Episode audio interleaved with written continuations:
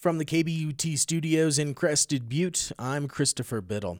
A selection committee charged with making recommendations to the Gunnison City Council regarding a workforce housing project in West Gunnison has narrowed the field to three potential developers. Willa Williford, a housing consultant working with the city on the Lazy K project, says Fading West Development, High Mountain Concepts, and Gatesco will be asked to revise their plans. And they're going to have another open house and have those um, folks present and have community comment on the proposals. Williford said that the other two companies that submitted proposals lacked a track record of developing a project of this size. She said the city council will make the final selection likely sometime in March. Former Colorado State Representative Andrew Romanoff is entering the race to unseat Republican Senator Cory Gardner. 91.5 KRCC's Andrea Chalfin has more. Romanoff served four terms in the State House, including two as Speaker.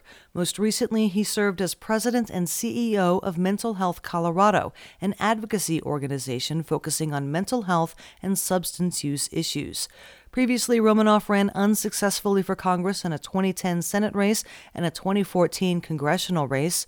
On his website, Romanoff cites climate change, health care, and immigration reform as among his main issues. The announcement comes almost a week after former Democratic State Senator Mike Johnston announced his candidacy for the seat. For 91.5 KRCC News, I'm Andrea Chalfin. Colorado lawmakers are one step closer to adding autism to the list of conditions that can be treated with medical marijuana. KBUT's Capital Coverage reporter Scott Franz has more.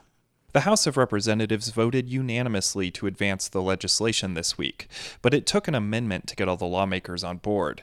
The medical marijuana prescriptions would have to be approved by a child's primary care doctor, mental health professional, or a doctor with expertise in diagnosing autism spectrum disorders.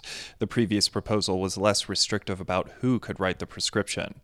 Parents were emotional when they testified for the bill at a hearing last month.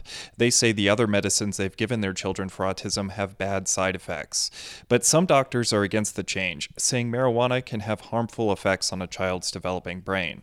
The bill now heads to the Senate for debate. From the state capitol, I'm Scott Franz.